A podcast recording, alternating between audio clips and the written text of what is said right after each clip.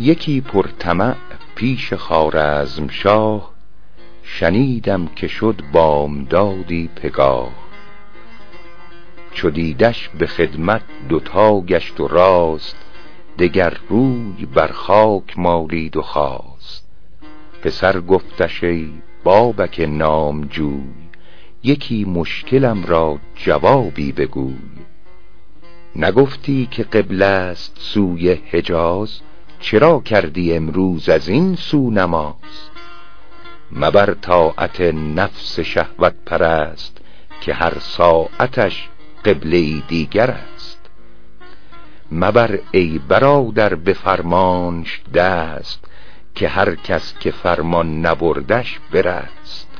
قناعت سرف را ای مرد هوش سر پرطمع بر نیاید ز دوش.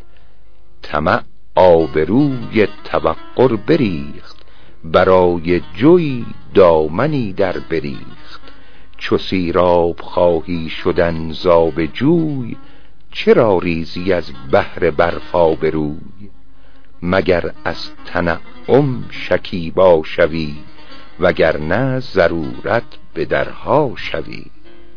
برو خواجه کوتاه کن دست آز چه می بایدت زاستین دراز؟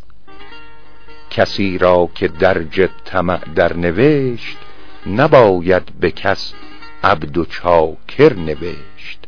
توقع براند ز هر مجلست بران از خودش تا نراند کست.